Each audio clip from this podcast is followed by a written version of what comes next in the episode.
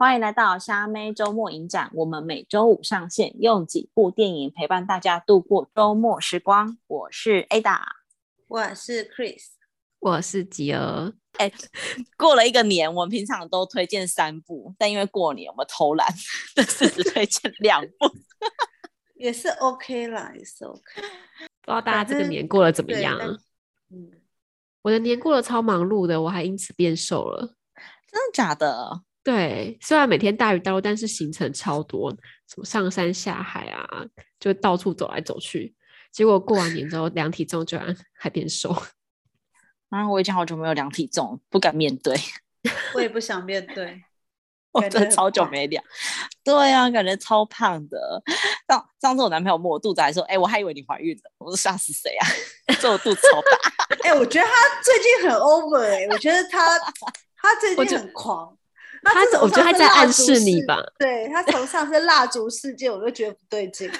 对，我们要前情提要一下。有一天，那个 Ada 男友就突然在我们大家的群组里面问说：“呃，哎，不是，我们另外一个朋友，是另外一个朋友，嗯，就先问说有没有人想要这个蜡烛，说是可以，就是滴蜡，就在身体上滴蜡使用，对，增加情趣的蜡烛。对，Ada 男友立刻举手，哎。”还说早就想试试看了，而且而且重点是他在那个群组基本上都没在说话，他居然为了一个蜡烛出声。他除了电动以外，基本上没有在里面讲过话，而且他还说他还说那个叫 Ada 二选一，就是要冰块还是要蜡烛？为什么平常玩很大？为什么不是他冰块或蜡烛，是我是冰块或蜡烛？不是，而且而且重点是聊完蜡烛，他还没有要放过你，知道吗？他还大爆料说你有一个什么链子还是什么狗链？狗链？那没有，那狗链你记得我，就是他们买给他们家狗狗，就他们家狗不是超 胖吗？根本就带不下。所以你有拿来玩过吗？好像没，应该没有，没用过吧？可是他说你带过哎、欸，他说你带过哎、欸，我真的没印象。管好大，没关系，respect respect。那那哎、欸，我问你们，你们过年有刮刮乐吗？我有，而且我就是先去拜完财神庙之后，然后立刻刮，立刻刮。那有中吗？呃，就打平，嗯、打平就不错。对，这种偏财都不会眷顾于我的。嗯，我也没有。哎、欸，我我们家就是这次过年，因为我们每次除夕都会去去。我们家外面那一间就最近的刮刮乐，因为大家都喝酒嘛，所以想要走路去最选一间最近的。然后呢，我姐就买了三张刮，就是两千块的刮刮乐。然后就是你付钱的时候，对方也是会 check 好是三张嘛。然后所以付完钱之后，我们就想说，那我们回家刮。然后我们就回家之后，还发现奇怪，他这种三三张变四张。哎，那那个号码有重复到吗？号码是没有重复到，可是是连号。对，我们就多拿一张。这情况下，你们会选择一直接刮，当做没这回事；二还是老实的去跟那个摸彩彩券行老板说，你多拿一张给我；还是三刮完再去刮完再决定，刮完再决定。不行不行，你刮完以后就要，你刮完之后就要付钱了。你刮完之后就得付钱了。可是他不知道啊，但你良心过不去啊。良心、哦，然后反正我们家就这样子讨论了一波，最终决定我们要刮之前就去跟彩券行说，你刚刚多给我们一张，嗯，所以我们就付钱。你们家好诚实哦。然后呢，结果买四张嘛，亏了六千块。哈，哦，你们家也是比我比我还没有偏财运呢，超惨。我也是因为很没有偏财运，所以都不不太买这个，因为反正刮都没中。我爸一怒之下就说：“下次谁再去那一张那一间刮那个彩券行买刮刮乐，我就打断谁的脚，打断谁的脚。”他说：“每次去都不会中，为什么都还要去？啊，过年吗？”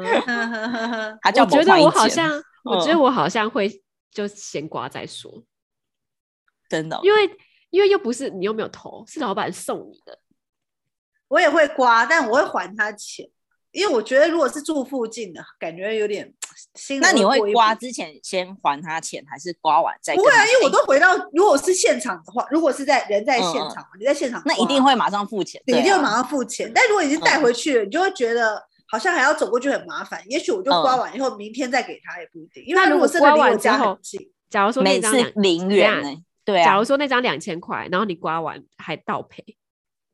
流程任就是等于 说你还要多付两千块给他，对，然后你还那就不会了，不好意思，所以就是刮完再决定。在我们家是最诚实、最有良心的人。不好意思，刮之前，因为一开始我妈就说，不然就刮完再去跟他，就是跟 Chris 一样。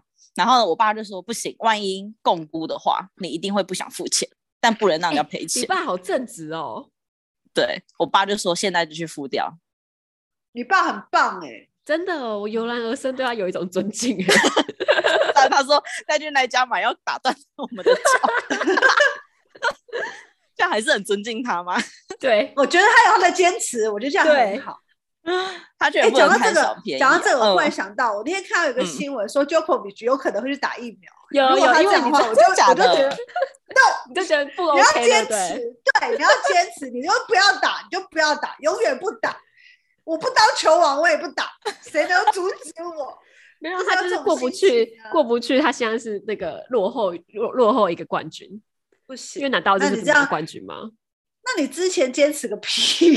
对呀，对啊，他可能就在赌吧，就一开始就在赌说，就是拿得到拿不到这个冠军，那他就继续坚持。可是现在就是被超越了，考虑要打了。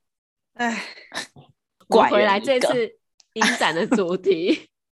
对，太远，太远。我们我们这我们这次的主题是让爱幻化奇迹，然后要推荐的第一部是《奇迹男孩》，他讲的是一个有遗传罕见基因，然后脸生天生脸部有缺陷的男孩。然后他一出生就被医生断定活不过三个月，那凭借他旺盛的生命力就活了下来。但是因为他脸部有缺陷，所以他的家人一开始都让他在家自学，始终不让他去学校跟群体一起生活。然后，但是他在十岁的时候，他爸妈决定放手让他回到校园，然后就是中间就是发生一连串，看同学们如何接纳他，还有家人。怎么面对他去学校读书，面对异样眼光，然后发生的事情，这样子。我觉得这部是一部很温暖的片，片而且我后来才查了之后才知道，他跟《壁花男孩》是同一个导演。嗯，可是我觉得他们风格超，两片风格差超多，不太一样。嗯，对啊，不说不会发现是同一个导演拍的。但我觉得导演很会处理像这样子的故事。哦，但但其实这个导演啊，好像本来其实并不想要接拍这部电影。就是因为这个，这其实是一部小说改编的电影。然后这个作者呢，他其实有说，这算是他的一封悔过书。就是因为他当时其实很多年前有带他的小孩去一家冰淇淋店，然后就是碰上了像 Oki 这种小孩。然后可是他当时的反应就是他很害怕，然后他很恐惧，然后他就闪躲，就是闪避这个小孩。然后后来走出去以后，他才觉得自己很可耻，就是。就是怎么会，怎么自己怎么会做出这种事情来？然后他觉得他想要战胜这种恐惧的情绪，所以他就想说啊，如果说，如果说从这个小孩的视角去看，他们会有什么样的感觉？他们面对这个世界会怎样？所以他才写这本书。然后后来他去求那个导演的时候，他就跟他讲说，其实他的目的是这样。所以后来那个导演才说，好吧，那不然他就拍这部片。哦，嗯。而且我很喜欢这这部片的原因是，它里面不只用就是小男孩的视角去讲，嗯、然后也会围绕在他身边的人，就是呃，当他们遇到其他人生的困难，因为毕竟我们每个人虽然我们是不一定是身那个身体上有残缺的人，可是每个人其实在每个不同的环境都会遇到一些人生的困境，然后大家围绕着这个男孩的故事，然后可能他的爸妈，嗯、然后他的姐姐，他的朋友。嗯、呃，虽然没有像他那样子的困境，但是他们怎么样面对自己人生的课题，然后后来怎么克服，还有很多不同的视角，我还蛮喜欢的。没错，我觉得这一点我是很喜欢，就是我觉得大部分人都会想说啊，因为他残缺嘛，所以他需要更多的关怀。嗯、可是其实每个人都需要关怀，嗯、就比如姐姐也是啊，姐姐也需要妈妈的关心啊，嗯嗯嗯嗯爸爸的关爱啊。可是如果说全家人都是围绕着弟弟的时候，他一定也会觉得很孤单。我觉得这个视角是我、嗯、我自己也是蛮喜欢的。对啊，没错。而且还蛮多像这样的例子，就是假如说家里有一个比较特别的孩子，另外一个孩子就是必须要被迫长大，然后必须要嗯，就是成为一个很善解人意的人，嗯、不然别人可能会觉得说你怎么会这个样子？可是其实他们内心里，他们也还只是个小孩，他们也需要关爱。对对对对。我觉得那个导演在琢磨这个情绪，琢磨的蛮好的。就虽然他们都不是坏人，可是他们内心会有一些不平衡。而且我觉得像这种时候，就会常常想到说，其实学校霸凌的问题其实是非常严重的。就是可能当然就是小孩子有些残缺，这种是其中一个，嗯、但是也有可能他没有做错任何事，他可能只是家里很穷，他也会被霸凌。嗯，嗯，他可能是长得很帅，你搞不好也会被霸凌，不确定。但我就觉得说，其实当你在班上遇到有人在霸凌其他人，到底你会怎么做？就是我觉得其实是，如果有一个人愿意站出来，嗯，就做一个比较正向的事情，可能其他人也会慢慢被影响。嗯，就小孩子也有可能是这样。但我觉得其实这个真的说很容易，但就好像做真的很难。就小时候班上不是对，小时候班上不是会有一些就家境不好的小孩，就好像会被班上人瞧不起。就我好像印象中小时候有遇过这种同学，嗯，但我好像就是。并没有，并没有怎样，就是我也没有欺负他，但好像也没有刻意要跟他做朋友。对对对，嗯、就就只是他跟我不同世界，我们没有玩在一起。但我后来想想，会不会是其实大家也都这样想，所以就没什么人理他，大家就变成沉默的帮凶。嗯、对，有点类似像这样。嗯，但小时候真的要站出来就很难，就小孩子嘛？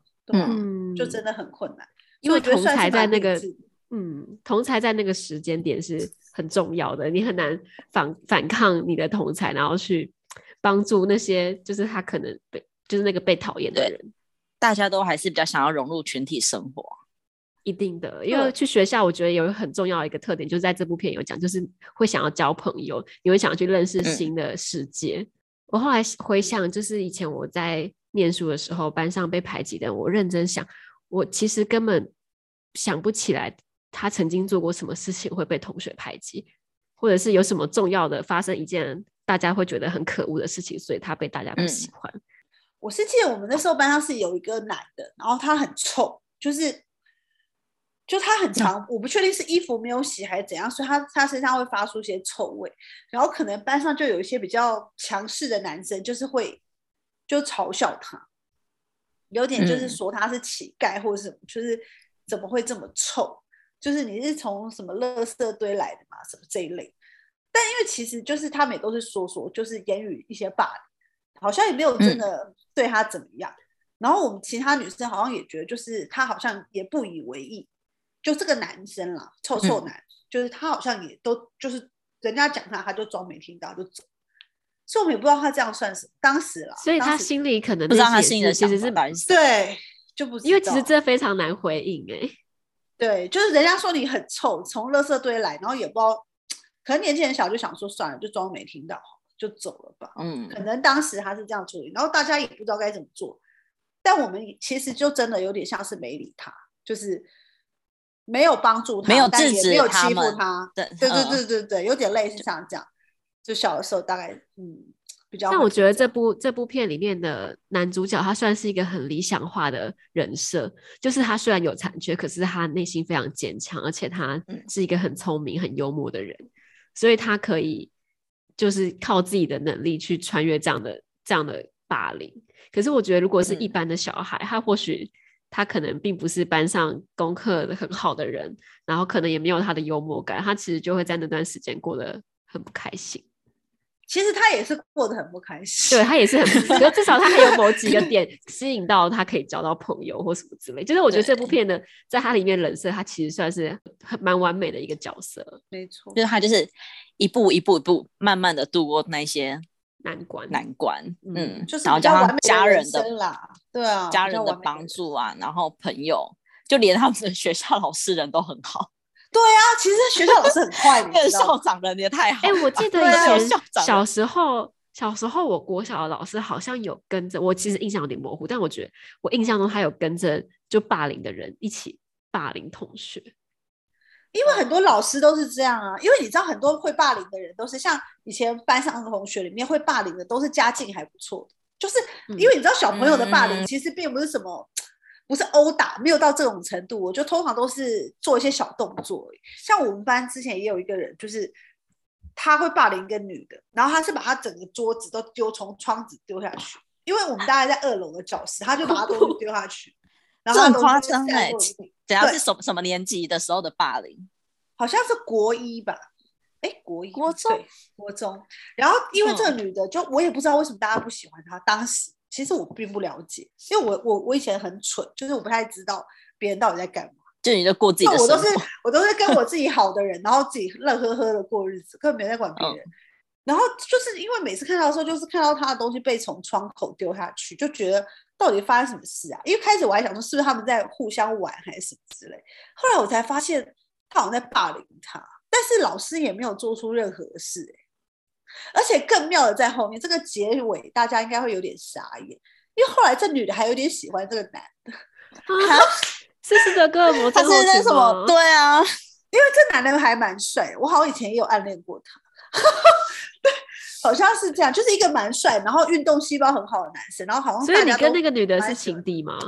也没有，以前那种喜欢就只是觉得哦，这男的蛮帅，很欣赏这个，嗯，没怎样，就只是觉得还蛮妙的，就反正这女的有点喜欢他。后来结局居然是这样，啊，听起来有点心酸呢。所以他他这样子是就原谅吗？因为喜欢他，然后就原谅他对他做的任何。其实我不知道他有没有原谅他。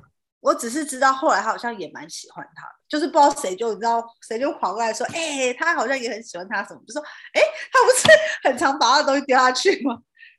欸、他会不会是一种就是说服自己说自己喜欢他，所以他就可以去合理化他对他的不好？我觉得也有一种可能是这个男的一直想吸引他的注意，所以一直把他东西丢下去，会不会也有有一种也有可能，就是那种小学生式的恋爱嘛？对啊，就小时候比较蠢，你越欺负我，代表你越想。就是越喜欢我，希望我注意你，对，类似吧，我不知道，以前的霸凌都很蠢，不是真的很严重的那种。因为我有一些朋友是他就是就是跟我们年纪差不多，然后后来考上正式老师。他说，在学校里面很多就是年纪比较大的老师，其实都是他们并没有跟上潮流。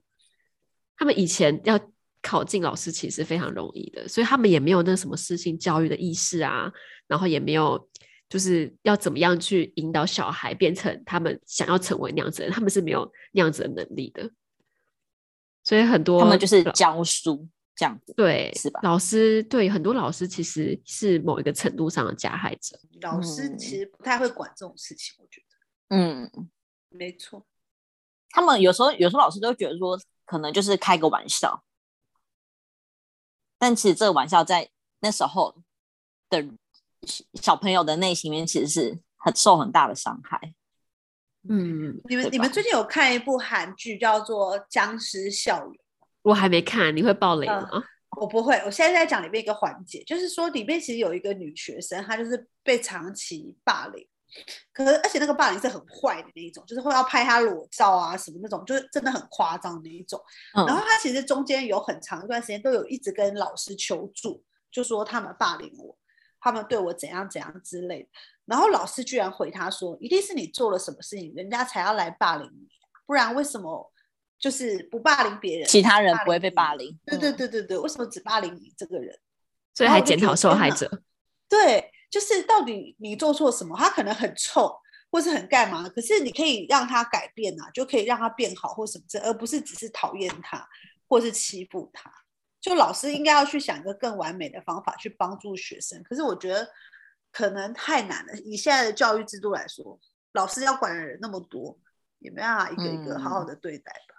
而且我觉得，当老师讲出这种话的时候，嗯、其实被霸凌的那个那个人，他内心其实会更受伤的，因为老师在学生的心里面应该是属于一个很崇高的位置，他应该算是就是老师讲的话都是对的，可是老师突然讲一个与自己价值观。那么不相符的一句话，去支持那些霸凌的人，我觉得那个在小朋友的心里应该会还蛮崩坏的。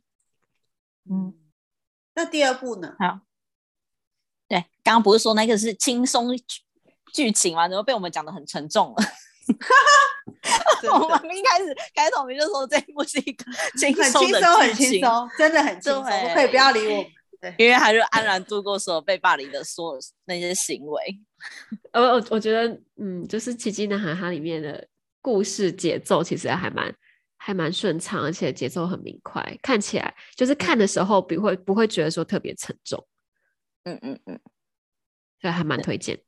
第二部有点跳痛，第二部是我要推荐的是，我们要推荐的是，我只是个计程车司机。这部在台湾刚上映的时候还蛮红的，嗯，超红的啊，应该大部分人都有看过。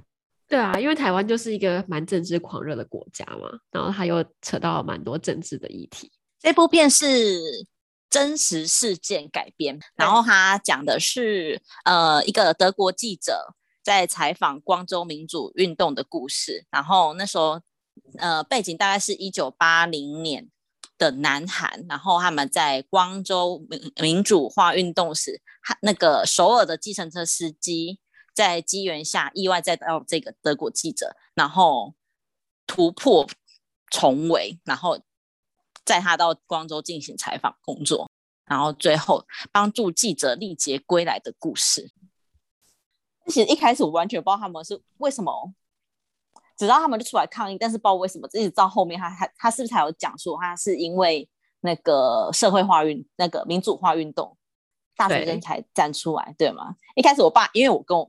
我这次第二次看是跟我爸一起看，然后我爸就说：“啊，所以为什么他们要打他？”我说：“哎、欸，我也不知道哎、欸。”然后就到后面他就有解释，他们是为了什么而出来抗争。那时候哦、嗯，因为前面好像都没讲。对，因为光州事件是。就是韩国的民主化运动，然后那时候呢，就是那时候完全是在戒严的戒严的状态下，然后真的有一个德国的记者进去拍摄，就是这一次就是这部电影的原型。其实真实的光州事件是比电影里面看起来更惨烈的，其实有点像是中国的六四那样的。后来是有坦克车出来镇压学生，然后造成非常非常严重的伤亡。而且那个时候，就是这件事情结束之后，当时这这个事件还被定调成就是是共产党的同情者跟暴徒一起煽动的叛乱。他是到后来韩国民主化运动之后才受到平反的。那个记者不是后来有没有是记者回去领奖？因为民主化之后，他们才觉觉得，因为这个记者的拍的这些画面，觉得他有贡献，所以还颁个这个奖给他。嗯，因为如果没有这个记者的话，其实这件事情可能甚至不会被韩国人知道，就是除了在那个地区的居民以外，嗯，因为那时候是戒严嘛，所以政府也掌控了媒体，嗯，然后他们更害怕外国的媒体，就跟其就跟现在的可能北韩啊，或者是其他共产国家一样。那，嗯，为什么他们会从光这个民主化运动为什么是从光州起源呢？那时候光州是一个。是，嗯、呃，他们其实是光州事件，其实是有一点有点特殊，它并不是纯粹的民主化运动，它其实也有点像是内战。对，嗯，是是是，对。然后光州其实它的位置其实是在全罗南道，它其实不是一个很富裕的地方，可是它一直都是韩国在民主啊，或者是在进步开放思想的人士的孕育的地方。我觉得它是一个很奇妙的地方，是不是有点像那种？什么阿财之类的阿财热炒店的地方，可以不要这样吗？可以不要这样吗？就感觉那边有很多思想沙龙之类的地方。我以为你要讲一个，讲一个就是地理位置，就跟讲一个阿财。没有，因为我最近在看那个国际桥牌社哦，然后就觉得哦，就是真的都会有一个地方，然后他会不知不觉的，就可能有那样的气场，然后不知不觉的吸引很多。民主人士在那边开一些思想沙龙，嗯，好，好像是这样，就是因为当时他们不是有个独裁者，就是全斗焕，他发发动了一个军事政变，嗯，就变成一个独裁者。然后当时这个金斗焕，他其实就拘捕了一个民运领袖，叫金大中，嗯。这个金大中的故乡就是在全罗南岛，所以他们其实是在光州那边的学生，透过这件事情才爆发大规模的示威。所以其实是确实是学生这边开始的。但是因为民运组织的关系，所以他们才会在这个区域爆发。嗯，但我但我觉得这个这个东西其实就是还蛮有趣的点，就在于说，因为他其实后来一直要找他，就是这个记者，嗯、其实他他其实后来也有表示，就有个最后不是有个影片，就他一直想表示说，他很想要透过这个东西可以再找回那个金世福，但是不是后来就一直找不到。然后后来就是一直到他就是这个这个电影出来好像一个月后吧，就是有一个一个男的就出来说这个是我爸，就说这个是我爸，然后当然就很多媒体觉得你在就胡乱啊，唬烂呢，对对对，怎么可能是真的或什么之类，但后来他就拿了一些照片出来佐证。对，然后确实好像就真的是他爸爸，然后他就是有讲说，当时其实他爸爸那时候还蛮猛的，就是他好像那时候一进广州，他就插一个那个德国电视台的旗子，说我这边是德国电视台，然后所有人都说哦，我来给你拍。然后据说就是很连纽约时报什么都比不上他，因为纽约时报他们就没有电车，所以他们都要一直走路，什么很电 车，对，这电车很重要，这电车是很重要的，对，因为他他们就说当时像纽约时报就是因为要走很久，然后也没办法打电话，所以他们就根本没办法就回报任何的资讯给别人。对啊，所以纽这样应该是说德国记者比纽约时报记者聪明嘛？他知道要拦一台计程车，对，不像纽约时报记者只是想到说我要徒步走进去。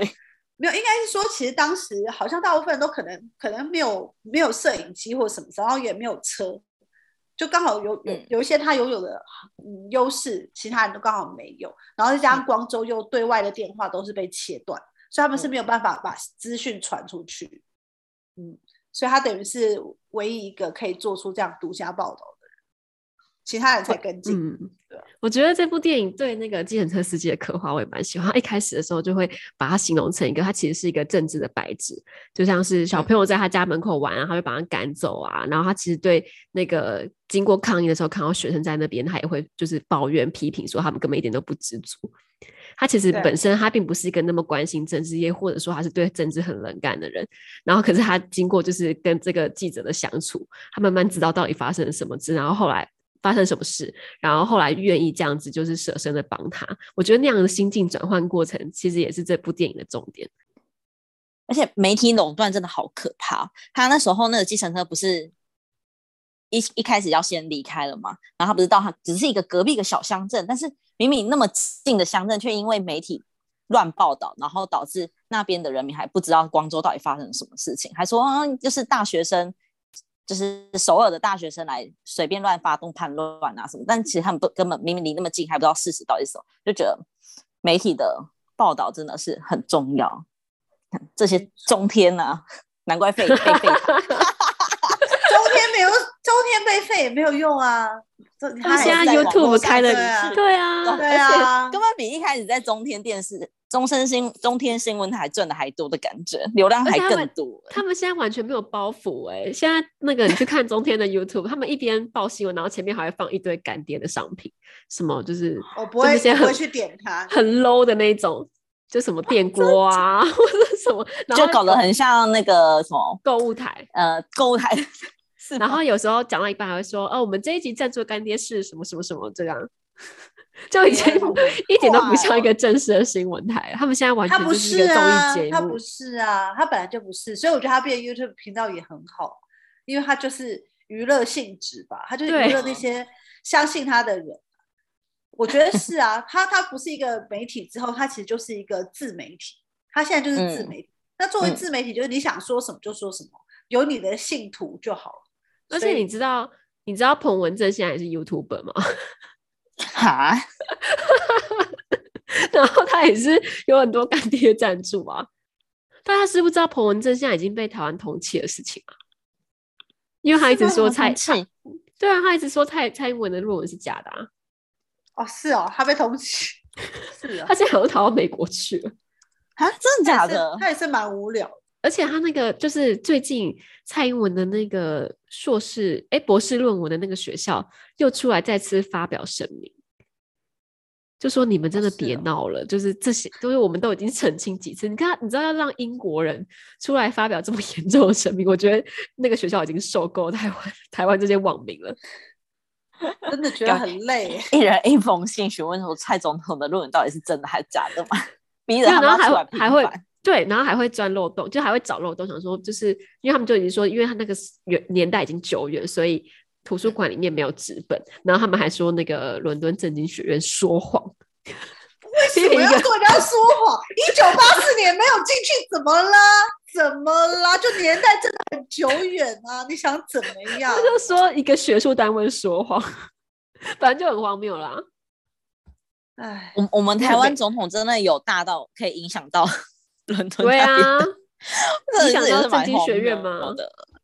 如果我们影响力有这么大的话，我们早就就中共根本就超怕我们的。但我觉得还蛮好笑的，就整个就是一个闹剧。其实仔细想想，他们这几个人都都在胡闹，然后他们还闹得很认真。就其中好像还有一个女的，然后什么什么。什么一个台大的名誉教授，然后还说什么？他觉得就是有有媒体可以这样一直追这件事情，应该要得普利兹奖。就是说 他一直追这件事情，应该要得，因为他这种精神真的太佩服了。这些人是不是感觉都很像没念书，很可怕？对啊，很傻眼，太好笑了吧？回归回来，回归回来。我觉得台湾人看了看了之后，应该会。内心应该会蛮有共鸣的吧，毕竟我们也是经历过蛮多，就是流血革命，才有现在这样子的自由民主。对呀、啊，但是我们我们是没有亲身经历到那个年代了，但就是相关事件还是蛮多的。其实其实这两部都讲善意这件事情，我觉得比较不是讲什么奇不奇迹，嗯、因为我觉得奇迹很难存在，嗯、但善良是、嗯、就像我们之前讲，善良本来就是一种选择嘛，你选择对同学好。选择关怀他，你选择在一个不认识的人去一个很危险的地方，当然他不会知道他后来会改变这个历史嘛，因为他报道了这件事让更多人知道，就改变历史。原本历史是不知道这件事情的，但后来因为他，就更多人知道了。但每个人的选择都是，我觉得就算没有做这个选择，也不代表你错，只是说你没有做到那个选择而已。但我觉得如果可以的话，就是做一个善良的选择，你以后比较不会后悔。虽然说这个这个主这个里面的这个计程车司机，他好像后来因为遭遇这个打击太大，就现场看到太多人被这些军人杀害，嗯、所以他后来其实四年后他就因为酗酒过量，好像得肝癌就过世。所以他其实一直到死都没有看到韩国真的很民主的那一面。但我觉得是因为有这些人经历了这些事情，才有现在比较民主的状态。所以反正一个微小的动作都可以改变这个世界的啦。嗯、我觉得应该是没错。而且我觉得每个国家的民主化都是踩着很多很多人的血跟泪才堆积而成的，嗯、几乎没有一个国家的民主是很和平的，就很和平，根本不可能。所以我们要珍惜这一切。啊、没错，对，因为你的善良会改变很多事情。没错，做个善良的人好吗？对我善良好，还要做个 你在对谁喊话？你在对谁喊话？广大的听众，按起来，点起来，听起来，做个善良的人。OK，还要做个诚实的人，多拿两千块刮刮卡，一定要说 给钱。虽然最后是零，但还是要当一个诚实及善良的人，好吗？好的，好的，好的。那今天就这样子喽，各位晚安，拜拜，拜拜。